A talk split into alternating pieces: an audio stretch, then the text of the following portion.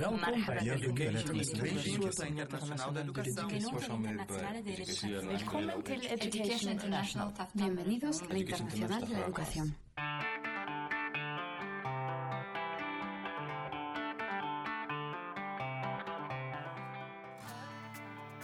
Thanks very much for coming today. We've got Randi Weingarten, who is the president of the AFT, who's talking to us here at EI. I'm Martin Henry, I'm the research coordinator. Welcome Thank to the you, Martin. podcast. Thanks, Randi. So, what we want to talk about today is artificial intelligence because AFT have been a leader in getting us to think about how artificial intelligence and education are coming together. In some ways, there are cohesive and positive connections between what AI might do in the classroom and what's actually happening in the classroom. But there's also some concerns that many of our members have. So we had a resolution passed today that really started people thinking about the wider issues of ICT. So if we can just go to um, some specific questions, what potential do you think artificial intelligence has to assist the classroom teacher, particularly in the area of student learning? So I, you know, I think um, this is both the great opportunity and the great unknown. And when you have the great unknown, fear tends to lead instead of opportunity. And particularly given that we've had, um, and, and sorry, Martin, I am a social studies teacher, and so I do think through uh, um, issues through the eyes of history. Um, but you think through the other industrial revolutions that we've had um, and how they have been so displacing and how they've been displacing in terms of knowledge, in terms of um, uh, workers, and things like that. And so I think that fear tends to lead people um, because what's, you know, does this mean that um, classrooms will be replaced with online or virtual learning? Is, is there an attempt to replace teachers with robots? Um, and, and ultimately, I think about teaching and learning that, that, that powers that be have always attempted to replace teachers, have always attempted to teacher proof a curriculum or tell teachers what to do and um, dictate the terms of engagement with kids. But at the end of the day, um, just like the new resolution that EI passed and the amazing um, plenary, the amazing breakout session that we've had um, in, in this conference about this, at the end of the day, teaching children now requires, or children now require, a, a real ability to be complicated and to think complexly and to understand the shades of gray, critical thinking, well being, um, relationship building. All of this requires that, um, that, that teachers have technology as a tool, but that technology cannot replace teaching and learning. So we have the fear that technology and artificial intelligence would would attempt or the, the, the powers that be would attempt to supplant teaching and supplant teachers. But what's been interesting over the course of the last couple of years in places where that was attempted, um, you realize is completely unsuccessful. Where online learning was attempted to um, replace um, you know, brick and mortar classrooms, that's not happening. Where um, uh, tech companies attempted to roll um, teachers and districts over with, like Pearson, with aligning testing and curriculum together as um, and, and, and, and thinking that that could dictate and, and direct um, what would happen in classrooms in the global north and global south. That's not happening. The fight back has been not successful everywhere, but you can see us turning the corner to the point that now entities like Google and um, Microsoft are all you know, trying to figure out how they um, sell their product to teachers, how they listen to teachers to understand what they need to do. So, so we're at a moment, I think, where the thinking about technology and artificial intelligence and ICT as a tool, not as a driver, is really important. And what it means in terms of teachers and teacher unions, um, how do we fight, how do we leverage that tool? How do we understand um, what's needed to use that tool successfully? How do we make sure that that tool has some checks and balances in terms of data privacy?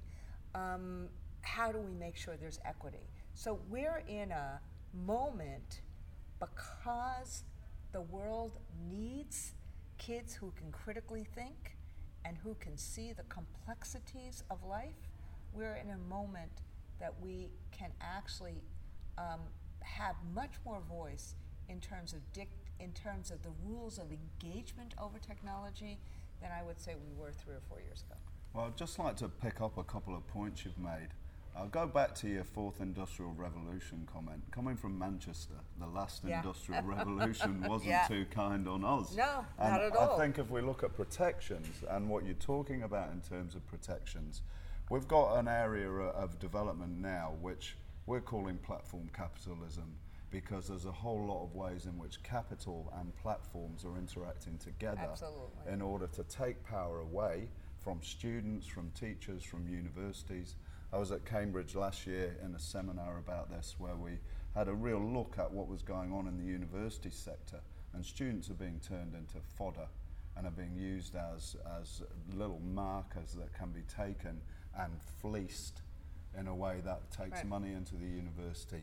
What protections do we have and what do you think we can do in order to ensure that there are mechanisms in place, and you've already mentioned this, so if you can expand on the sort of regulation right. area, how can we get this data back into some sort of public control and in a place where the public has some say over what's happening with it?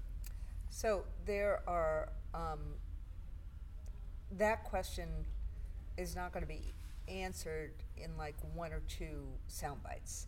But most importantly, um, are two things. Number one, that the, we- the wealthy will always try to figure out how to be wealthier. and capitalism will always try to push its limits um, and, and the um, concentration of wealth. And so there, um, there's, you know, it's, it's not as if we're, we're not going to have to fight platform capitalism and that um, entities, you know, look at what Airbnb did. Look at what Uber and Lyft have done. Look at the other types of apps and platforms that actually quickly try to concentrate power and displace workers in all sorts of different ways. So we know that that is going to happen. But this is where the labor movement comes in. So, number one, separate and apart from just a whole protocol and, pol- and, and policies, where how do workers have enough power so that they can have a voice at the table and they can actually protect um, uh, the standard of living, human dignity, um, conditions at work, um, wages, um, the, um, the, the um, disp- uh, be a buttress against the displacement of workers or the displacement of income.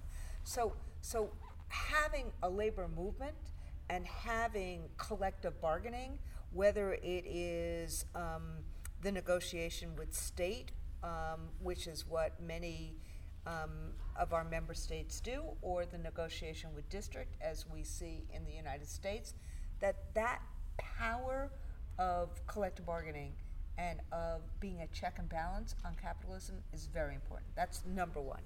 Number two, um, in some places where unions um, have that power, like in Germany or in Norway, um, they have created these kind of tripartite commissions of the employer, of the nation state and of, or the government of the nation state and of the unions, where they actually create policy, economic policy the guard against the displacement, as well as um, educational or just you know technology um, policy um, to to I- ensure that the ethics of this technology are, are adhered to, ensure that the there's data protection, um, and I would actually argue ensure that the terms and conditions of work using technology are actually thought through.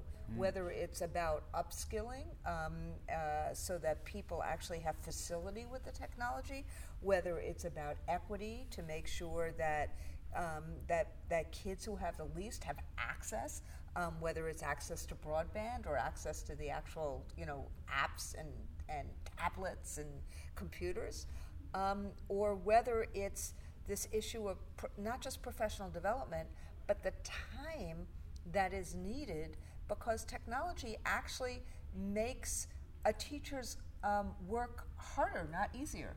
Um, when you're looking and using this tool in an integrative way, when you're using this tool as a way of communications, it actually means that your workload is is um, increased, not decreased.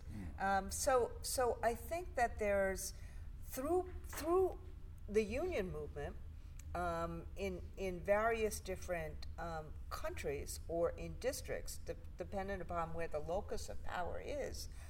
If if we as EI actually refresh our protocols about the kind of things we should be bargaining or looking for, this will be very very helpful for our affiliates throughout the the um, the world not just as the balance being a balance of power um, and a check and balance to platform capitalism, but also to use the tool effectively.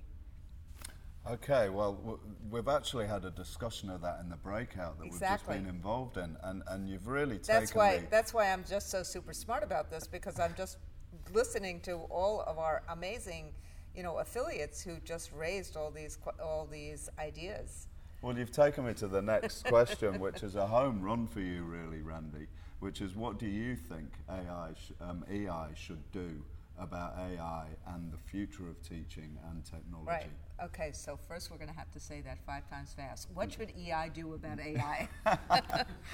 so, look, at the end of the day, um, and this is why one of it's it's it's really amazing and awesome when once every four years you have a congress like this where um, uh, educators from across the globe um, who are organized in democratic trade unions come together and, and, and speak about both the issues, the obstacles, the challenges, as well as the opportunities.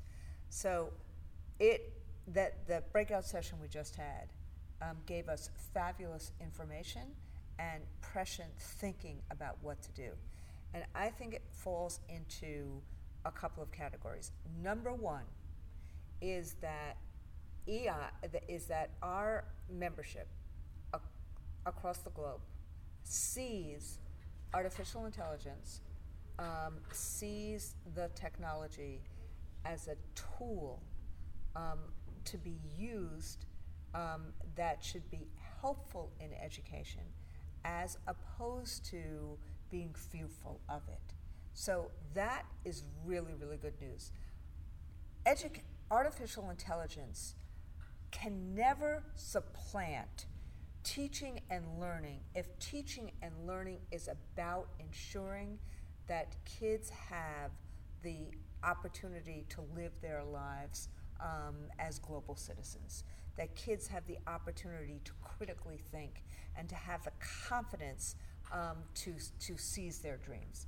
And if we believe that education is about that kind of opportunity and that kind of relationship building, then this can only be a tool. It cannot substitute for teaching and learning. And that is where uh, I would say the core ethos of our membership is. Knowing that's important because knowing that, then the issue becomes how do we effectively make it a tool where teachers have a voice at the table and teachers are actually um, controlling it, um, the, the navigation of this and the leveraging of this, not the tech companies and not government entities. Okay, thanks so much for coming, Randi. I always end with a personal question. So, what's your favourite sci fi movie? My favorite sci fi movie? I would say it's E.T.